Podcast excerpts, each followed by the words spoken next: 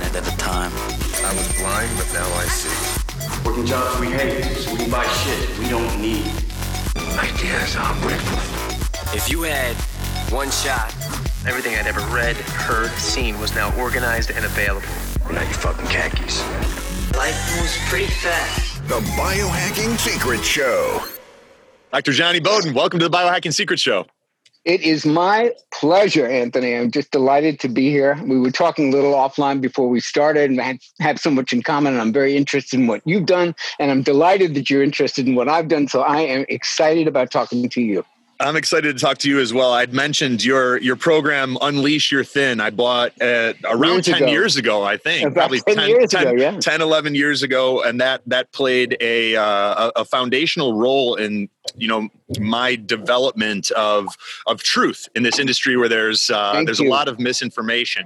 And Thank you. Thank you, You kind so much. point me in the right direction that not a lot of these uh, that essentially the lipid hypothesis this belief that dietary uh, fat and saturated fat was the cause of heart disease and and, and that cholesterol was the enemy um, maybe you can take us back to sort of do you remember your epiphany moment Absolutely, when- dude. when I would love to. yeah please take us take us there It, it wasn't so much an epiphany as a kind of an awakening, a slower kind of process. And I want, I'm especially interested in sharing this with you because I have a feeling you were a trainer. Mhm. So you were trained like I was. I don't know whether it was American College of, uh, uh, of Exercise, ACE, or whether it was ACSM or NASM, all of the organizations. You got that training just Mhm. like I did. Um, and my epiphany about all this came when I realized that most of that training was just not accurate. And here's how it happened for me. Um, so I was a trainer at Equinox Fitness Clubs. I was one of, when and, and when I say I was a trainer at Equinox, I mean we opened the club. Mhm. The first day Equinox opened in Manhattan on Columbus Avenue. I was there on the floor, September of I don't know what year it was, 1990, something like that. So I was a trainer at Equinox for about seven years. I got all the certifications: NASM, uh, ACE, ACSM. All I had six of them, um, and I thought, man, I know my shit Mhm. and and you know I, I kind of was coming from i had a different career before this i was one of those people who came to personal training and health mid you could say mid career um, i was a successful professional musician and performer and i'd worked all around the country with some very you know well known and, and and successful people broadway shows stuff like that. But i got interested in health and fitness largely not quite like you did because of an illness but i was a physical mess man i, I mean think about musicians in the woodstock era you know Mhm. sex drugs and rock and roll and i'm emphasis on the drugs drinking you know coffee and cigarettes is the breakfast and you wake up around 11 i mean that's who i was you know and and I got interested in this slowly. I started. I was bored. We'd tr- we'd travel around the country doing shows and setting up for Broadway. You know, for off Broadway shows that would tour around the country, and we'd be in a city for a week. There's nothing to do. Once you got the show down, you show up at night, sound check, you're up. So I started hanging out with the actors, and all of them took their job of keeping themselves fit and beautiful very seriously. I had nothing to do. I said, how do you do this weight shit? You know, what do you do? How do you show me how to do an exercise? Literally. And I remember it started like in 1982, and I, I started this stuff very slowly. One of the actors, Mike, he said, Come with me to the gym. I'll show you a couple things. I go, I was, so I got bit by the bug hard. And you know what I mean? I mean, it's like, wait a minute.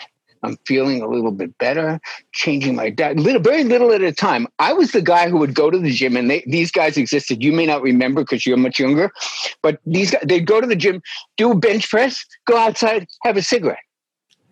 Go to New Orleans, you'll see that today. They have mm-hmm. smoking and drinking in the in the, in the gyms. So that was who I was. I wasn't like black and white. I mean, it was a much more gradual thing. I stopped smoking over time. I did what I thought was a healthy diet, which is less meat and more.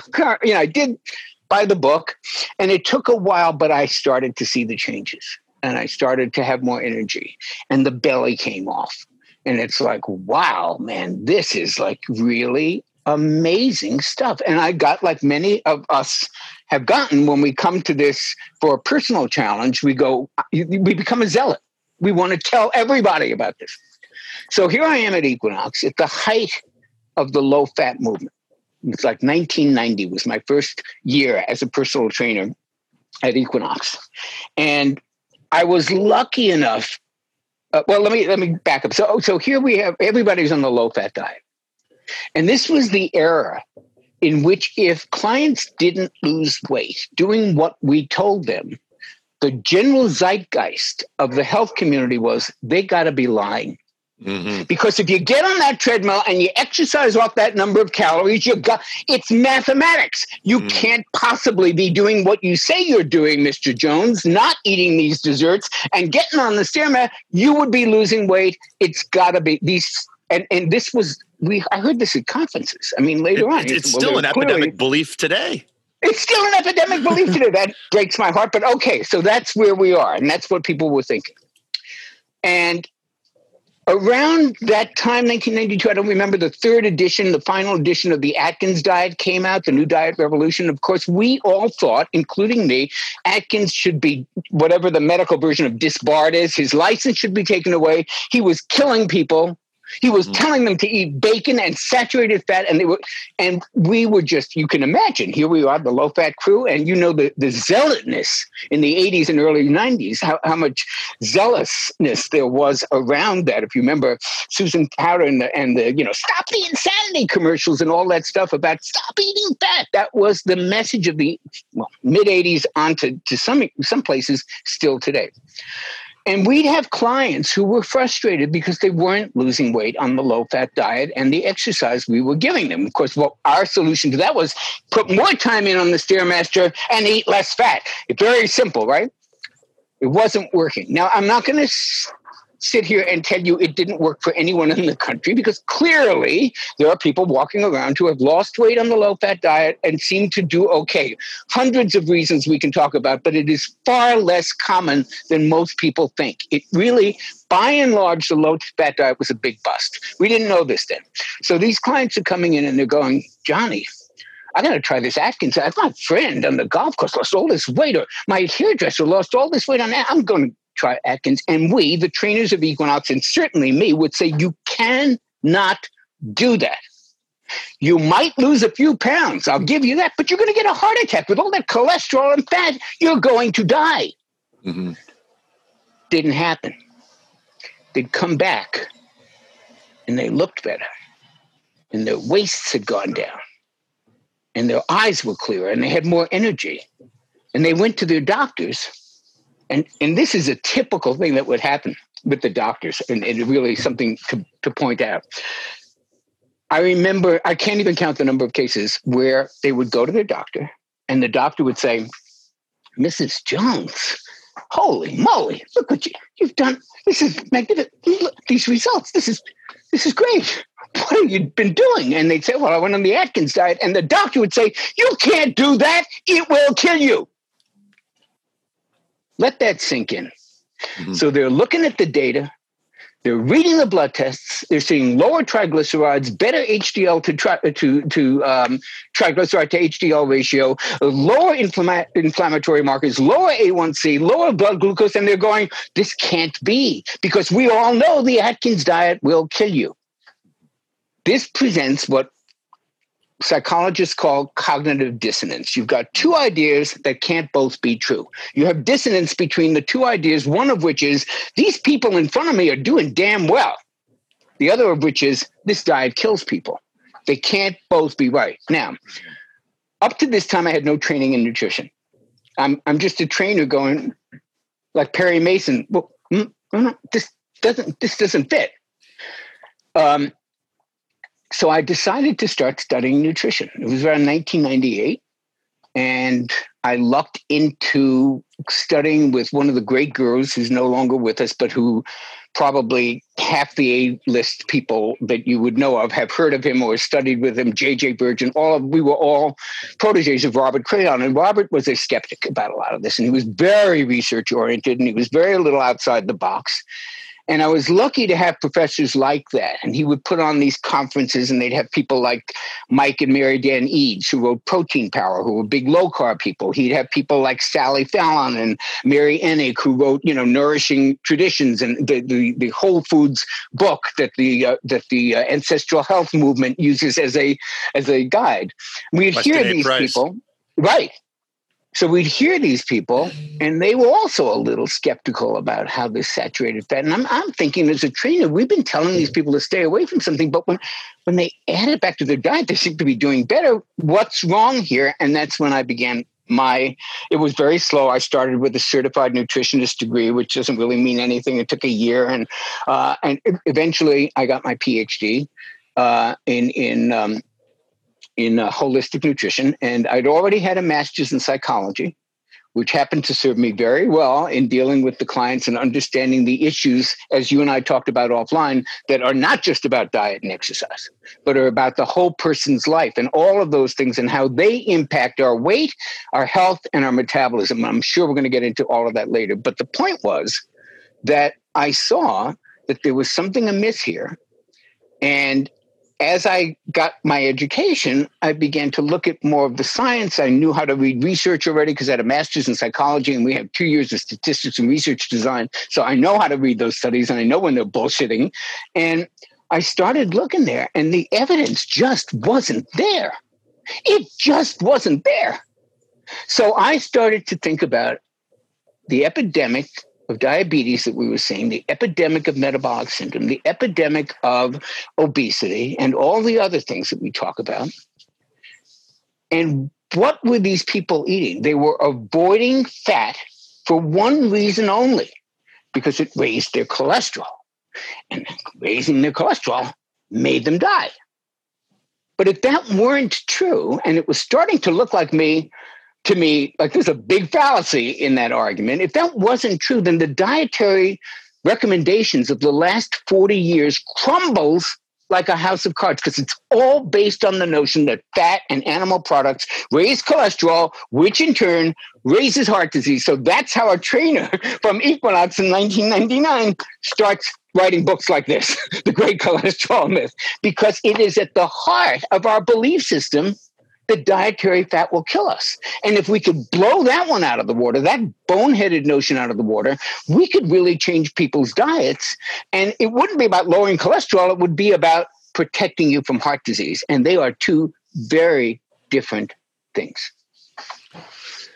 At what point in the in, in your journey because i mean I, I have to thank you as i mentioned we had a lot of the same certifications i was an ncsf certified personal trainer i was teaching yoga i'd, I'd gotten i'd become a, a certified nutrition specialist and Which, by the way, can I just tell the audience how big a deal that is? Very because CNS is not easy to get. That test is probably the hardest test I ever took in my entire life, and I spent a year studying it for it. So, congratulations! And and we need to let people know the importance of the CNS credential. It's very important. And a lot of people see it on my books and go, "What is that?" It's, it's board certification by the most important nutrition organization in the country. It's, it's, I, it's I, a big I, deal. I appreciate I appreciate you saying that, and I mean, fortunately, I had a little bit of a head start because this was I got that certification at least a year or two after I'd I'd torn through dozens of, of books, including you know Unleash Your Thin and and some of the ones that you had written. So there was actually a part of a, a part of my brain where I had to reconcile what I knew to be true from the scientific research and and what you had put out there and what they were teaching to be true in the CNS course at, at the time. And there was a little bit of a disconnect. It was because even though that's a great organization, they're they're they're all most of them are MDs. They are more open to nutrition than most, but uh, the the the um, the come to Jesus moment about fat and cholesterol is still happening in Mhm. those academic uh, circles. Although I will tell you, it's changing. I mean, I go every year to the Scripps conference on evidence-based supplements, and Mimi Guarneri, who's one of the top cardiologists in integrative medicine, when I started going to that, it was all about you got to do this for cholesterol. She talked about natural ways to lower it, but they bought into the same notion that lowering cholesterol was what it was about, except they said there's ways to do it. And they mentioned lifestyle and stress and red rice yeast, but they were still focused on that. And I remember about two years ago when I saw it that um, thing, I showed her a copy of the Great Cholesterol Myth, and she's, oh yeah, cholesterol, that doesn't matter. So th- those things are really starting to change, but they are very much entrenched in basic uh, conventional medicine, and even to some extent on the fringes of complementary integrative functional medicine. There are still some people who are true believers in the yeah. cholesterol hypothesis. Yeah, yeah. I mean, well, let's let's talk a little bit more about that. Like, where are you today when it comes to testing for cholesterol? Because you know the the information that's out there, you'll hear hear everything from um, cholesterol is associated with longevity to if your cholesterol is high, it will kill you. And there's a lot of nuance to cardiovascular testing. I mean, do you believe that that testing for cholesterol has a role in preventing what is one of the, the, the primary killers of, of humanity. It's you've got heart disease, cardiovascular disease, cerebrovascular disease, and cancer. And, and then now on the rise is neurodegenerative disease. But what does cholesterol, does testing for cholesterol have a role? Yes, but and this is the thing that I think is most misunderstood from the first edition of our book. We were they thought we were saying cholesterol doesn't matter, cholesterol testing doesn't the cholesterol test, as you and I know it, and as I will venture to say 99% of your listeners know it, which is a test that comes back with your triglycerides, your HDL, your LDL, and your blood sugar, is as obsolete as an Atari 64 computer, a Commodore 64 computer. Doesn't mean it didn't have a use at one time. When I got my first Commodore 64, man, wow! You know, when I got my first flip phone, wow! We got smartphones. We got uh, iPhone 11X Pros and we got Samsung Galaxies. And we're using a friggin' flip phone. Let me give you a brief history of cholesterol testing, and you will see the idiocy of using that test for anything other than toilet paper. So it's like around 1960s, and they discover that you can measure cholesterol in the blood, and they're still going with this cockamamie hypothesis that that leads to heart disease and death. And we can, I mean, I have a book full of research. You talk about like citations, the new edition of the book, millions. So we don't have to go through all the citations showing that that just isn't true. But that was the hypothesis and they wanted to measure it. And if you were, you probably weren't born in 1960, but if you were and you went to a health fair, which they used to have, they'd have a little booth and there'd be somebody there with a little pin, pinprick and they would measure your cholesterol and tell you and get you, a, you know, this was great for a health fair. And Mrs. Jones, it's 220, a little bit too high or a little bit too low, whatever it was. Not long after they discovered that actually cholesterol travels in the blood really in two different carriers, two different boats, if you will. It can't it can't float through the bloodstream. Many, many civilians don't know that. You can't get cholesterol has to travel in the blood. Think of it like an ocean liner, you know, something crossing the ocean. You, if you threw it in the water, it's going to sink. But if you threw it in a trunk or a balloon or something, a raft, it will. So cholesterol needs a container.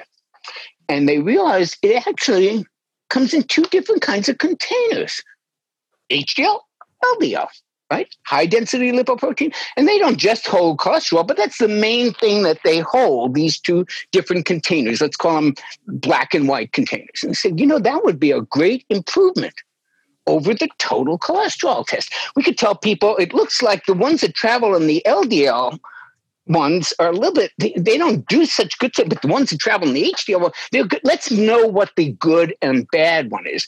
Tremendous improvement just like the flip phone was a huge improvement over that monster thing you had to carry in the 80s have you ever seen any of those pictures on google images? They were like the size of a buick and they walk around right. So you get a flip phone you go whoa way better. That's when the research stopped. That's when they kind of stopped. Let me tell you what we now know not just HDL and LDL. There's 13 different subtypes of cholesterol, ladies and gentlemen. 13, I'll give you a few. LP little a, um, oxidized cholesterol, uh, LDL3, LDL3A, HDL2 and 2A. There are there are patterns of cholesterol distribution. There's pattern A and pattern B, and there's the number of boats in the water which is produced, which is revealed by something called the particle test in cholesterol. These are valuable things to know. to put them into two categories of good and bad, which don't tell us anything, which don't predict heart disease, which are just gross oversimplifications. It's like using an abacus for calculating when you've got a calculator, when you've got an IBM Big Blue there. So I do think cholesterol testing has a role, but it needs to come into the 21st century and we need to use the tests that are widely available. And the only reason doctors stick with these stupid, ancient, good and bad tests, which, by the way, is like dividing everybody in, in two health categories short people and, and, and tall people. Well, that's a piece of data but it's kind of useless when you have the entire genome decoded and you can look at all the when you're going to put them into tall and what does that really tell you? What does good and bad cholesterol tell you? And i'm a great example of this. My cholesterol numbers by conventional medicine are fantastic. Nobody has ever suggested a statin drug. Nobody has ever said there's anything wrong. I have zero risk for cardiovascular disease. I started getting the particle test about five years ago. It shows a very different picture. My particle number is off the charts and I'm doing something about it. But I would never have known that if I was just going blithely along thinking, oh, my LDL is fine. No, your LDL doesn't matter, dude. It's what types of LDL you've got and how many boats are there in the water. So I do believe cholesterol testing has a role, but not the way we're doing it. And anyone who's got a prescription for a statin drug based on that dumb old test should take their doctor up on charges or go to their doctor and say, I want a modern test that was invented in the last 20 years, not the one from 1960. Then tell me if I need a statin. Hmm. That's what we need to do with our doctors that are giving us statin drugs based on the most ancient and out of date information that we have. So, if I'm hearing you correctly, what you're saying is you've got the HDL and the LDL. So, this is like these are your call them cholesterol transport proteins, or like use the, the analogy. Right. Huge categories. They're like huge categories. Then you got underneath that, you've got one ABC, two ABC. There's a million subcategories that we're not talking about, and they're the ones that are important. Okay, so is it not as simple as HDL is is your healthy uh, cholesterol That's transport right. protein, and your LDL is your bad, you know, That's cholesterol correct. transport protein? What what is, is a what's your view of those cholesterol transport proteins now, knowing everything that you know? Well, I think the pro the, the boats are where the action is. Okay, The boats are what get damaged. And when the boat gets damaged, it kind of docks somewhere it shouldn't. And that's really somewhere in the artery and takes up residence and then causes inflammation, oxidation, which I hope we're going to talk about, which are huge promoters of heart disease that conventional doctors don't even look at. Mhm. And that's where the trouble starts. So, definitely, an injured boat parking in a no parking zone is the initiator of all this. But we got to look at why that was injured in the first place. What Mhm. was the was it oxidized? Was it inflamed? How you know what is that process? What are we exposed to that causes that? Those are the things we're not looking at. We're just looking at LDL, LDL, and, and HDL, and it is it's really mind blowing that doctors stick with this thing simply because it's been around a long time. Insurance covers it. We know what it is. We don't want to learn a new system. Hmm Okay, so before we get into um, what's driving inflammation and oxidation, um, what you know for someone who who wants to have a, a more advanced understanding of testing and be able to talk to their doctor and say, "Hey, these are the tests that I would like to get." No problem. And and I, I know you talk about this in uh, the Great Cholesterol book. Myth. You've got your updated version of that out. So guys, head to Amazon and and, and pick up uh, Doctor Doctor Jonny's book, The Great Cholesterol Myth. But for The someone, new edition. Make sure it's a new edition. The old edition is still on sale. You want the new and revised one, which won't be out till October 2020. And but that's got all this information. So, for example, there are several ways to test for these kinds of things, for the important constructs that we need to know about our risk for heart disease. Uh, the best is to get your doctor to give the real test, which is the, the best of them, I think, is LabCorp's insulin resistance panel, which also looks at the particles for cholesterol and all that other stuff. There are other versions of it, the NMR test. The, some of them just call it the particle test. You want them looking at the individual LDL and HDL particles, the number of them, the size of them, the type of them. You don't want this HDL LDL stuff. It's like small, medium, and large in a country where we have size seven, seven, seven and a half, size eight. You know, mediums don't fit everybody who's in that huge category, and smalls don't fit everybody who's in that huge category. You can personalize this and actually figure out what fits for you if you get the damn test that looks at all of the different levels of cholesterol, not just these two massive, gross categories that really tell us nothing. That makes sense. And and there's just tell the doctor the particle. I want the particle test. And here's the interesting thing about this. We used to recommend all these tests were sort of esoteric and hard to get, and the insurance didn't cover them, and they were more expensive. I get it. Only the health nuts like us are going to pay for it out of pocket. But for God's sake, LabCorp and Quest offer these tests now. They're available everywhere. There's no reason not to get them.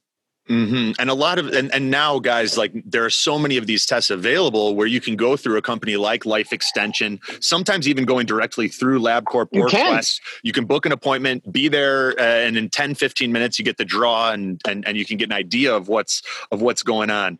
Um, I'd like to talk a little bit about the overlap between what you've seen on or, or what what would be considered like optimal um, for these tests. If you're interested in both body composition which which you've specialized in with a lot of your programs and health and longevity right? So like where where does someone want to be with their particle numbers um, is, is is that something that I don't have the numbers in my I don't have the numbers in my head, but it is a very clear graph they give you from red to green, and they show you exactly where you are and where it's the danger zone and what you know where you are in terms of the population. It is self-explanatory to a fourth grader. So I don't know the numbers exactly. You don't want particles in like the 2000 number, which is where mm-hmm. mine were, but I know that I don't know exactly where it's like. Whoa, that's really good. But okay. it's really easy to find out. I do. I want to make sure we talk about some of the things that that damage cholesterol mm-hmm. and damage our health and metabolism in general that we can actually do something about, like inflammation and oxidation. When we wrote the, the first edition, I'll just show it. Don't get this one, get the new one. But in the first edition, we basically said the two major things we need to look at is oxidation and inflammation. Now, mm I would add to that sugar, glycation, things like that. But mm-hmm. inflammation and oxidation are almost beginning to get traction in the normal medical world. They actually now understand inflammatory measures. And so I, I think that figuring out how we can biohack the most antioxidant power for our bodies and the most anti-inflammatory. It looks like you're in a very anti-inflammatory setting right now. And I want to call attention to the fact that non-dietary things can cause inflammation. Stress causes inflammation. You're in a very unstressed looking environment. So am I. Yeah, These both, things actually both, matter. And in fact, are outside right now in the sun, breathing fresh air in parts of the world that aren't loaded with a ton of uh, pollution. well, you are. I'm in California. I don't know about Los Angeles, but but I'll tell you uh, uh, before we move on to inflammation and oxidation, just to talk about the non-dietary and non-exercise related things that can increase cholesterol, for example, or any other thing that we choose to measure. My co-author in on this book is a cardiologist, Dr. Stephen Sinatra. Hmm. Sinatra told me that when he was in residency, there was a day once when he had either surgery or he had something big at like six o'clock at night, and he hadn't eaten all day. And just for fun, and he's stressed because it's either an operation, something big, and he's in residency, and it's important, and, and he's very stressed, and he hasn't eaten. Just for fun, on his way up, he stops does his own blood test to just see what the, you know, I wonder what my blood sugar is doing. I haven't eaten. His cholesterol's through the roof. He hasn't eaten. He's never had a cholesterol problem. The next day when he checked it, it was back to normal. The point mm. is what we think about, what we give psychic space to, what we worry about, the way we live our lives. Do we breathe? Do we go out in greenery? Are we? These things matter to measurable metabolic metrics. Mm it makes sense. And it, it, even makes you wonder like i went for i did a workout earlier just doing some some body weight stuff push-ups squats. I went for a jog jumped in the lake afterwards. It makes you right. wonder too how much of the benefits of exercise uh, have to do with the physical exercise itself versus the psychological effect and the stress diminishing aspect that exercise has that is that is the million dollar question, and it's kind of unanswerable because they work together. I mean, there is no mm-hmm. question in my mind that you know burning off the steam. I have dogs, and you give them a big run. Guess what? They're a lot calmer and a lot less reactive when the mailman comes. These things work together, so it mm-hmm. definitely has. And there's a huge. You probably know there's a huge literature in psychology called uh, on ecotherapy, which is basically the study of how our environment and particularly our exposure to green things affects. Mm-hmm our metabolic health. Short line, the spoiler alert, it affects it big time. So, you know, these things really do matter. And and that's why I've spent a lot of time in all my programs and every book I've written on the subjects of inflammation and oxidation. There are two things that are very, very important. In fact, I did a, a piece recently on sleep. Um, I don't remember if it was a video or if it was an article, but in the last year, I, I did a couple things on sleep. And as you probably know, you know, we all know sleep is incredibly important, but what we may not know is that scientists aren't 1000% sure why. They don't really know what goes on in sleep. They know it's essential for health. They know you can die if you're sleep deprived for X number of hours longer than if you're deprived of food. They know there's different renewal processes and pruning of the neurons and all kinds of stuff, but they don't really know what the main reason why sleep is so important. But one of them at least Matthew Walker, who's my go-to sleep expert, um, and wrote Why We Sleep, the book Why We Sleep, mm-hmm. is beginning to think that one of the most important things that happens while we sleep is that the antioxidant crew gets in there and cleans up the garbage. Mm-hmm. And that that's what's interrupted when we don't sleep. And that that may be, maybe not the only thing, but it's one of the most important things that gets done while you're sleeping. So figure that and then figure if this oxidative damage is so bad that it can destroy you if you if you don't get it during your sleep. It's probably an important component. And it's certainly an important component when it comes to talking about cholesterol and heart disease, because cholesterol really doesn't cause any problem until it gets damaged. And it gets damaged by oxidation and inflammation, the twin towers of cellular destruction is what I like to call them. This episode of the Biohacking Secrets Show is brought to you by Veritas Farms and their full line of CBD products, CBD standing for cannabidiol. Now, we are real excited about this partnership because Veritas means truth in Latin, and we are big believers in bringing you guys the truth, not just through this podcast, but by making sure that any products that we share or that we bring on as sponsors are products that we personally use, believe in, and endorse ourselves. And that is the case with Veritas Farms and their full line of CBD products. The reason that they're so great, they are full spectrum hemp products, meaning that they have all of the beneficial phytonutrients that you get in a quality CBD product. 99% of the CBD products on the market are CBD isolate, and they're just being resold, meaning they're coming from a few small manufacturers. They've only got one tiny part of all of the important phytonutrients that you need to get the benefits you want from a CBD product, and they're just a bunch of different companies reselling them. Veritas Farms is vertically integrated, meaning they own the farm. They ensure that there are no pesticides being added. It's organic, and then they control the entire process from harvesting to extraction until that product ends up at your door. That's what I love it. It's kind of like farm to table, but for CBD. And the benefits that I've noticed my sleep is better. I feel like I get a deeper, more restful night's sleep. I'm less stressed. I never have periods of anxiety. I feel calm and focused throughout the day. And it even decreases inflammation inflammation when I have flights or other things where inflammation is an inevitable part of life. You take a little extra CBD and it can be very helpful for stress, anxiety, sleep, and that inflammation. So if you guys want to check it out, we've arranged a 15% discount for you guys. To get that, you can go to theveritasfarms.com forward slash biohacks. I'll spell it out T H E V E R I T A S F A R M S dot com forward slash B I O H A C K S to save 15%. Check out the Veritas Farms CBD. You guys are going to absolutely love it.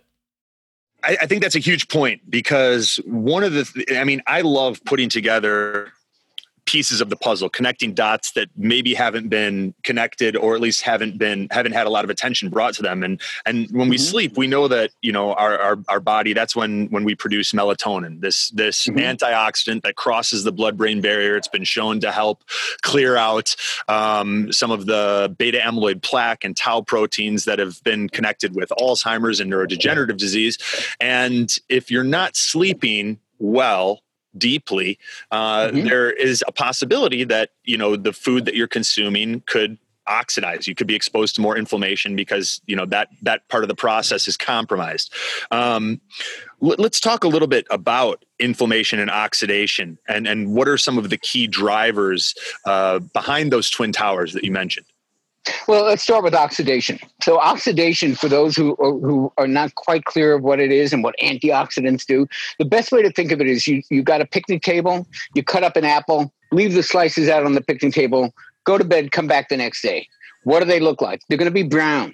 That's oxidative damage. If you leave um, metal out, you know, some on, on, for any reason on your lawn, like some you see these old junkers that are up on cement blocks in some neighborhoods. Why do they get rusty? They're exposed to oxidation and to water, and they become rust. Well, rusting from within is oxidative damage. That's what basically is happening. You are. Let me say. I think I just lost my light. Did I? No, ran out of battery. Can you see me okay without the Perfect. without the light? Um, so basically, oxidative damage is like rusting from within. That stuff that happens to the apple or to the junker car happens to our cells, and it happens because of rogue oxygen molecules called free radicals. There, if you if you remember anything from, I, and I remember almost nothing from basic chemistry or biology, you know that that electrons travel in pairs. Mm-hmm. So when one of them gets loose, they get like uh, college se- senior on spring break. I mean, they're basically like, I will mate with anything that's out here. and that's what this electron does, looking for a mate, looking for a pair. And it looks, it hits on your cells, it hits on your DNA hundreds of times a day, and it damages it. And that's oxidative damage. So we, what, what do antioxidants do? What is, what happens to the apple if I put some lemon juice on it?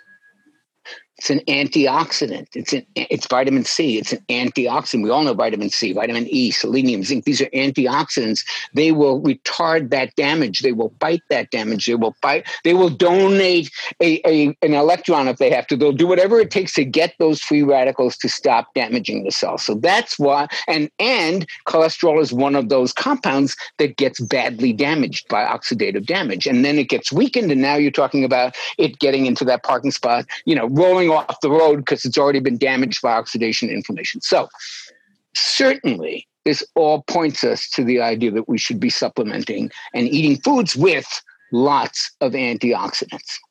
What I think the biohack here is that we already make an antioxidant that's probably the most powerful antioxidant in the body. It's called glutathione.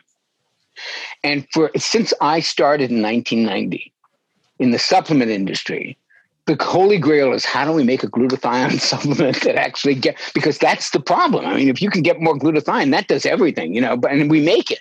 It's an endogenous compound. That means it's made by the body. Like most good things in the body, we make less of it as we get older. So it's even more important to keep it up.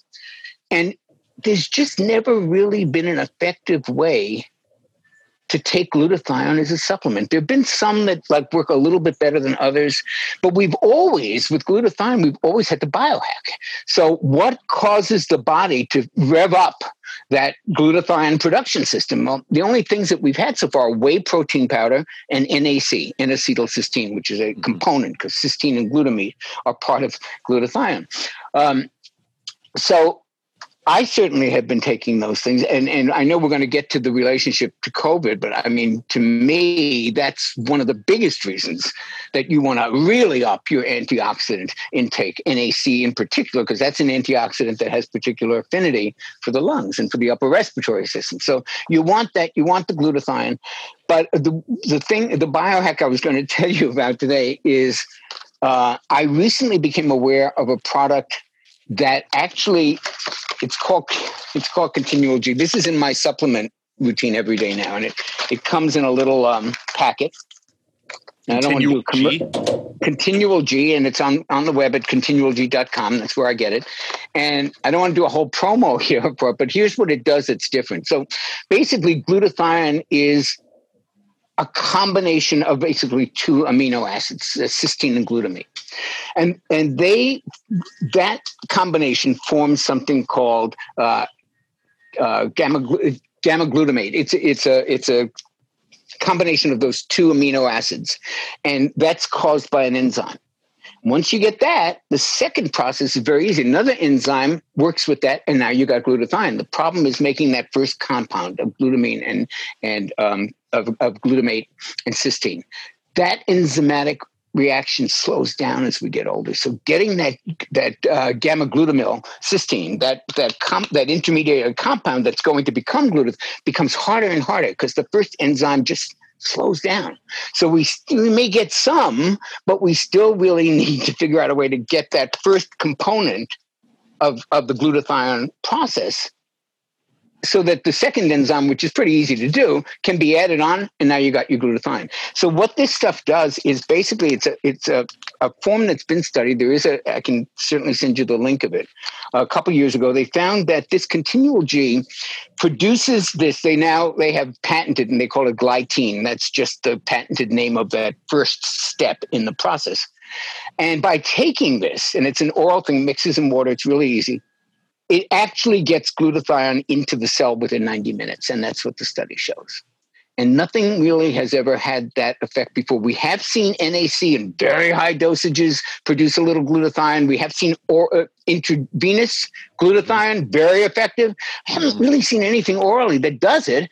And this stuff, which is, as I said, the patented form, they call it Glyteine. It's easier to pronounce than uh, gamma uh, glutamylcysteine, which is what it really is. Um, and once you've got that first step, adding the enzyme on is nothing, and this actually gets into the cell. So I'm I'm a big fan of that. Plus the standard antioxidants C, E, even NAC for its effect on on the upper respiratory. You do all that together, and um, I, you know I I was told off. This was by off the record, someone told me this, and I would never quote it and would never be a claim of the company. But when I was, uh, I, I, met with a couple of the people who were in on the scientists who were in on the development of this, and he said, "Well, of course we can't say this, but I would love to know if one person who's taking this and who has serious glutathione in their blood and in their cells, I'd like to know if one of them ever got COVID."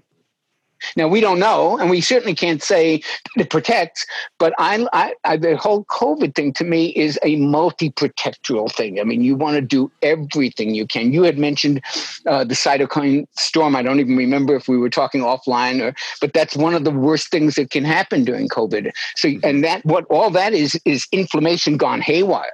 Mm-hmm. So you want to stop oxidative damage and, infl- and, inflammatory damage at the core, especially when it. And here's the connection to COVID. Can, can we go to that for a minute? Let's do it. Yeah, yeah. The connection to COVID to me and why I feel for the first time, I, I, have a book out that I don't want to just promote. I want everybody to read because I, I literally think this will save lives. If you look at every single condition that we consider a precondition for bad outcomes with COVID, like if you've got this, that, this, you better wear a mask, stay in there, and pretend like it's Armageddon because you this this augurs very badly for your outcome. What are those conditions? High blood pressure, diabetes, obesity, metabolic syndrome, heart disease, and then there's also lung, kidney, and um, and liver, and you vitamin D deficiency. well, th- these are some of the causes, but all yeah. of those those those diagnosable conditions are very bad for being exposed to COVID. Mm-hmm. So, what do they all have in common? They're all metabolic conditions. They all have at their core insulin resistance, which leads to prediabetes, which leads to diabetes, which in 80% of the cases leads to heart disease. You have a whole thing that starts with a metabolic process. And when I realized that, I thought, well, yeah, but well, five out of eight ain't bad, right? There's no connection to insulin resistance between liver disease and lung disease and, and, and kidney disease. But just for fun, I did a day worth of digging on PubMed. Oh, yes, there is, my friend. Insulin resistance and liver disease, insulin resistance and kidney disease, insulin resistance and lung disease, huge connection. So now we have a culprit at the scene of the, every one of the crimes who has motive and opportunity and is placed at the scene. And that is a metabolic process that starts with insulin resistance, which, as you know, is just an inability to really manage the carbohydrate load that we all take in. And this is the connecting factor.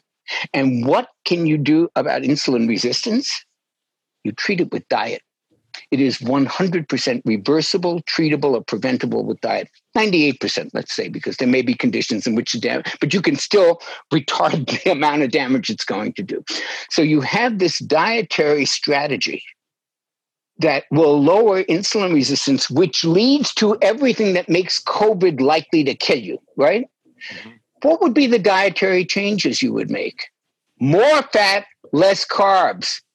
And that's precisely why when we talk about the great, not only does more fat, less carbs re- lower the risk for heart disease, it also lowers the risk for every damn thing that makes you at risk for COVID, for a bad outcome with COVID.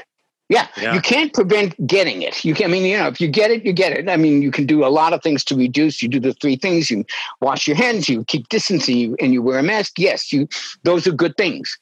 But if you can strengthen your metabolism, get rid of insulin resistance, change your diet, up your antioxidant stores with things like eh, all the things that we mentioned and, and anti-inflammatories, you're going to be in a very stronger, much stronger position that if you get it, you will probably be among the 98% of the people who it doesn't kill. But if you don't, and you got all these other things, just think about it. Your immune system is busy putting out fires. It's trying to work anti inflammation, it's trying to work antioxidation. It doesn't have any resources left to fight a damn virus. But if you do all those things, you'll be in a much more. I'll tell you, I interviewed Dr. Daniel Amen. So, for those who might not know, one of the great psychiatrists in, in the country, nine PBS specials. I can't count the number of best selling books. So, I say to him, I interviewed him right in the middle of the beginning of the epidemic, like March or April. And I said, Daniel, you know, you and I are same age range. And, you know, you're you're in the same range. You know, you're big, you're susceptible, and, and you know, and, uh, uh, how do you feel about it? Are you scared of it? And this is what he said. This is my Daniel Amen imitation, but it was so brilliant what he said. He said this. He said, Well, I don't want to get it. It's a nasty virus. But my vitamin D levels are 73. I think I'll be okay. And that's the point. You can't go crazy about not contenting it, but you can damn well do the things that make you metabolically strong and resilient. And that's why I'm so hot on my book, The Great Cholesterol Myth, because I'm basically saying if you would just change your diet and your lifestyle and stop being so afraid of cholesterol and saturated fat and incorporate those when they are necessary to build your immune system, you will be in a much better place should you encounter this particular virus or the next one. Because look, we can't, you know, it's like having an army. You don't know who you're going to have to fight, but you want to be in the best shape you have to be in, right? I mean, or a football team or a tennis match or anything like that. You don't know who your opponent's going to be. It's going to be challenging. Get your own house together. And that's how you get your house together. And the first thing you got to do is stop worrying about cholesterol when you're getting your house in, in order. No, I- it's it's brilliant, and I completely agree. I mean, you've covered the fact that the, the role of inflammation and oxidation in driving heart disease, and you talked about some of the antioxidants that we can take um, exogenously that will drive up uh, glutathione levels in the body. You mentioned continual G. We talked about N-acetylcysteine. You talked about vitamin C and selenium and vitamin Yep. E. Um, are, are there zinc. Zinc zinc that's Yep. another huge one especially as it, as it relates to covid and and you know a number of the frontline doctors talking about the relationship with zinc and hydroxychloroquine and azithromycin being a, an, an effective combination for for those individuals who get hit pretty hard and um, and need medical treatment are there any other overlooked uh, causes of oxidation and inflammation that uh, that you'd like to bring people's awareness to things that they're doing that they don't even realize are driving up uh, inflammation and oxidation Well, some of them are out of our control. Our air Mhm. quality. I mean, the toxins that we're exposed to cause inflammation, and frequently, I mean, they, these are the twin. They go together. It's almost impossible. It's chicken and egg. I mean, if if there's oxidation, it's going to get inflamed, and if there's inflammation, it's going to get oxidized. I mean, they just certainly with cholesterol, they just oh, it's very hard to separate those two things.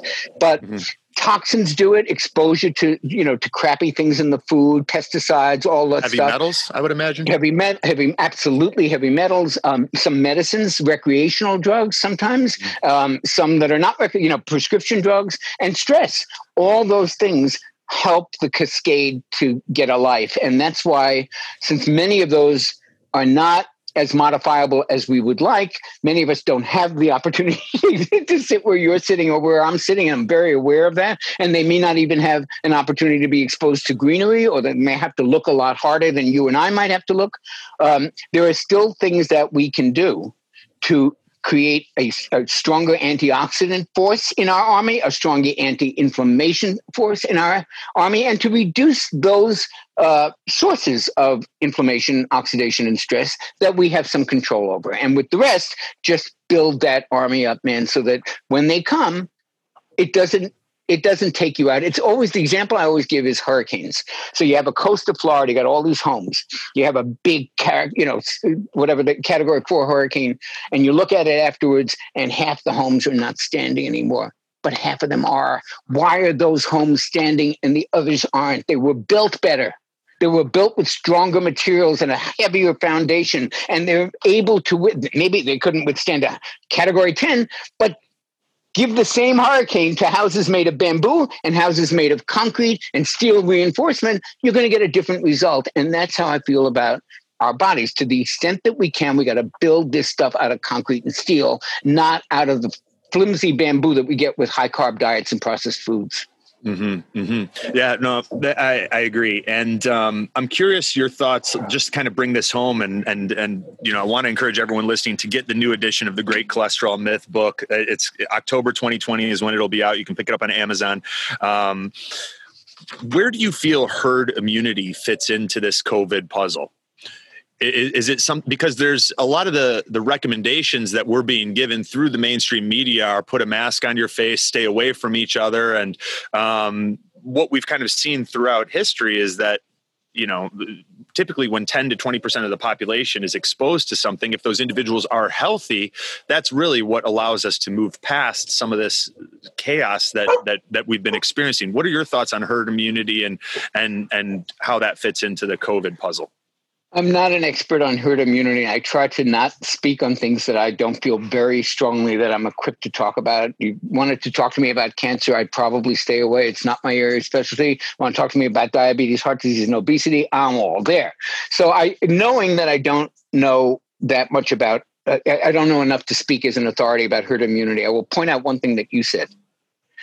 When 10 to 20% of people that are healthy get it, you have herd immunity. I think one of the reasons this damn thing is wiping out so many people is we are not a healthy population, dude. Mm-hmm. There's nothing healthy about the American population. This nonsense. Oh, we're the greatest nation in the world. We have the health. No, we're not a healthy bunch. And even some of these, uh, and I don't want to, never want to blame the victim or any of that stuff. Even some of the outliers, like you know, it's mainly killing older people, but some of them it's not killing at all. And it's, it's, and once in a while it's a young person, but we don't really. And they say they were perfectly healthy. My experience is that perfectly healthy, what looks like perfectly healthy, and what is metabolically healthy when you look under the hood are not the same thing. Most of us are eating junk food most of the time, even the younger ones and, and they're eating chips and they're eating, you know, commercial hot dogs and they're eating, you know, this french fries and donuts and sodas and all this stuff. And that simply does not, you know, we can't assume, well, yeah, 10% of healthy people, who who amongst us is really in that population that you would say metabolically healthy? Not as many as we think. Mm-hmm. So I, I, think that there is, I think there's a really, you know, the, the herd immunity thing again is based on healthy population. Mm-hmm. Um, I, I, think there are some unique things about this virus that that perhaps you know make it almost sui generis. I'm, I, I don't know. I'm, I just know that you can go crazy trying to anticipate this virus and the next mutation and the one that will surely come after that. We've had it from the Spanish flu to SARS to all of them.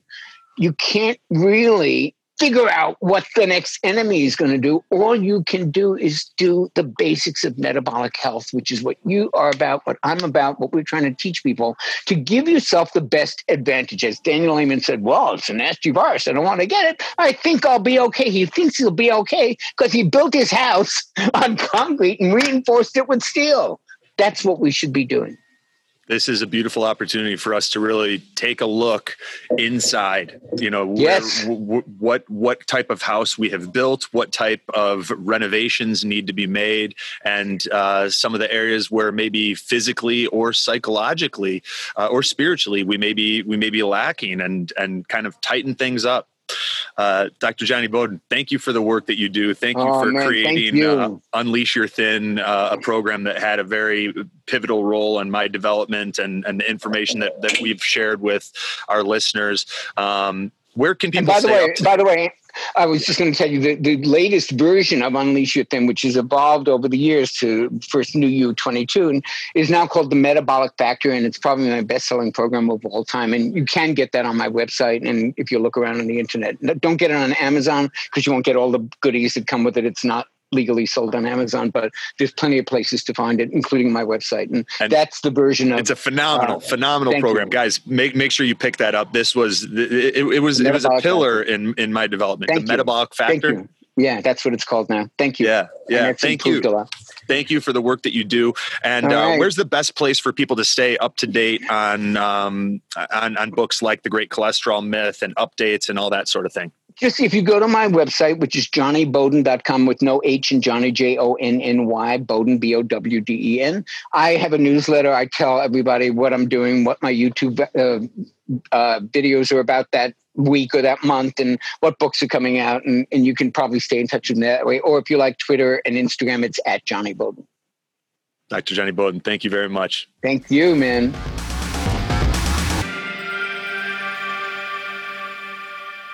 What's up, guys? Anthony here, and thank you so much for listening to this episode of the Biohacking Secrets Show. One of my favorite things to do is helping men and women like you feel what it's like with the body you've always wanted and all day energy that starts the moment you wake up and doesn't quit. Over the past decade, we've created a proprietary health assessment that helps me to identify the unique toxicities and deficiencies that may be holding you back from the life that you deserve. And what we've discovered in doing this with now thousands of CEOs, executives, professional athletes, businessmen, Hollywood celebrities, and entrepreneurs is that there's always room for improvement and optimization. Whether you're already performing at a high level or you have that feeling inside your heart that you're capable of more, the single fastest way to unlock your potential is to upgrade your mind and your body. And there's no program on earth that does that faster or to a greater magnitude than our one on one consulting program at www.biohackingsecrets.com forward slash coaching. We start with our proprietary health assessment that screens you for vitamin deficiencies like A, D, magnesium, iron, etc., high cholesterol and heart disease, high blood pressure, digestive disorders, hidden infections like Lyme, Epstein Barr, parasites, SIBO, Candida, and more that can just drain your energy in the background, especially if you don't know about them. Anxiety, depression, and cognitive disorders, autoimmune disease, adrenal fatigue, thyroid issues, mold toxicity, heavy metals, environmental toxins, and other genetic risk factors like MTHFR, APOE status, your glutathione production, and many more. We even recommend the specific tests that I use with my one on one clients if they're relevant for you in figuring out your biological age and identifying those key areas and opportunities that can take your life to the next level. From there, we create a customized game plan along with a personalized supplement protocol to help you optimize your weight and energy at the cellular level. And for our platinum clients, we even include a personalized workshop with me in Delray Beach, Florida. Most of the year, this program's full with a waiting list, but we just had a couple spots open up, and I wanted to offer them to the listeners of the Biohacking Secrets show first. So if you're interested in seeing what it might look like for us to work together, head over to www.biohackingsecrets.com forward slash coaching. That's www.biohackingsecrets.com forward slash C O A C H I N G and fill out the short application form. If you're pre approved, you'll be given the opportunity to book a time to connect with someone on our team and see if it's a fit. Thank you so much for being a part of this community, and I look forward to potentially going on this journey together.